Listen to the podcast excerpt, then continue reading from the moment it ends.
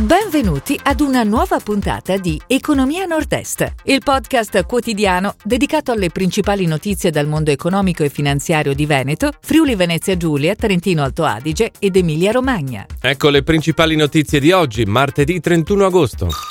CNH compra San Pierana per 102 milioni. Coin e Fondazione OTB Renzo Rosso a sostegno della causa afghana. Fedrigoni acquista il 70% di Tecnoform. MPS finanzia il gruppo Ceccato. Grande successo per Biennale di Architettura di Venezia. Asiago al via Made in Malga. Macfrut e Fiera Vicola a Rimini, vetrine dell'ortofrutta e avicolo. CNH compra San Pierana per 102 milioni. La società del gruppo Fiat acquisisce la romagnola San Pierana nata negli anni 50 e oggi produttore di sottocarri cingolati, mini escavatori e pale compatte per 101,8 milioni di euro. L'accordo prevede l'acquisizione del 90% del capitale sociale per poi ottenere il 100% del controllo dell'azienda nel corso dei quattro anni successivi al closing dell'operazione. Coin e Fondazione OTB Renzo Rosso a sostegno della causa afghana. La catena italiana di department store Coin sosterrà la Fondazione Pangea Onlus che dal 2003 opera in Afghanistan per le donne. Per tutto il mese di settembre sarà promossa una raccolta fondi a favore delle donne afghane. Impegnata per la causa anche OTB Foundation, organizzazione no profit di Renzo Rosso che ha fatto una donazione per offrire un alloggio di emergenza a oltre 300 famiglie in fuga dall'Afghanistan.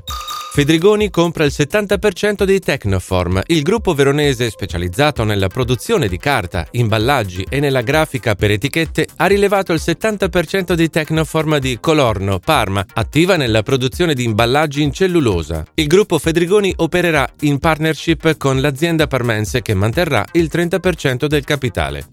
MPS finanzia il gruppo Ceccato, Banca Monte dei Paschi di Siena ha finalizzato due operazioni di finanziamento in favore del gruppo Ceccato per un totale di 6 milioni di euro. Obiettivi? Incrementare il circolante e fornire un supporto concreto per gli investimenti in corso della concessionaria vicentina attiva in tutto il nord-est.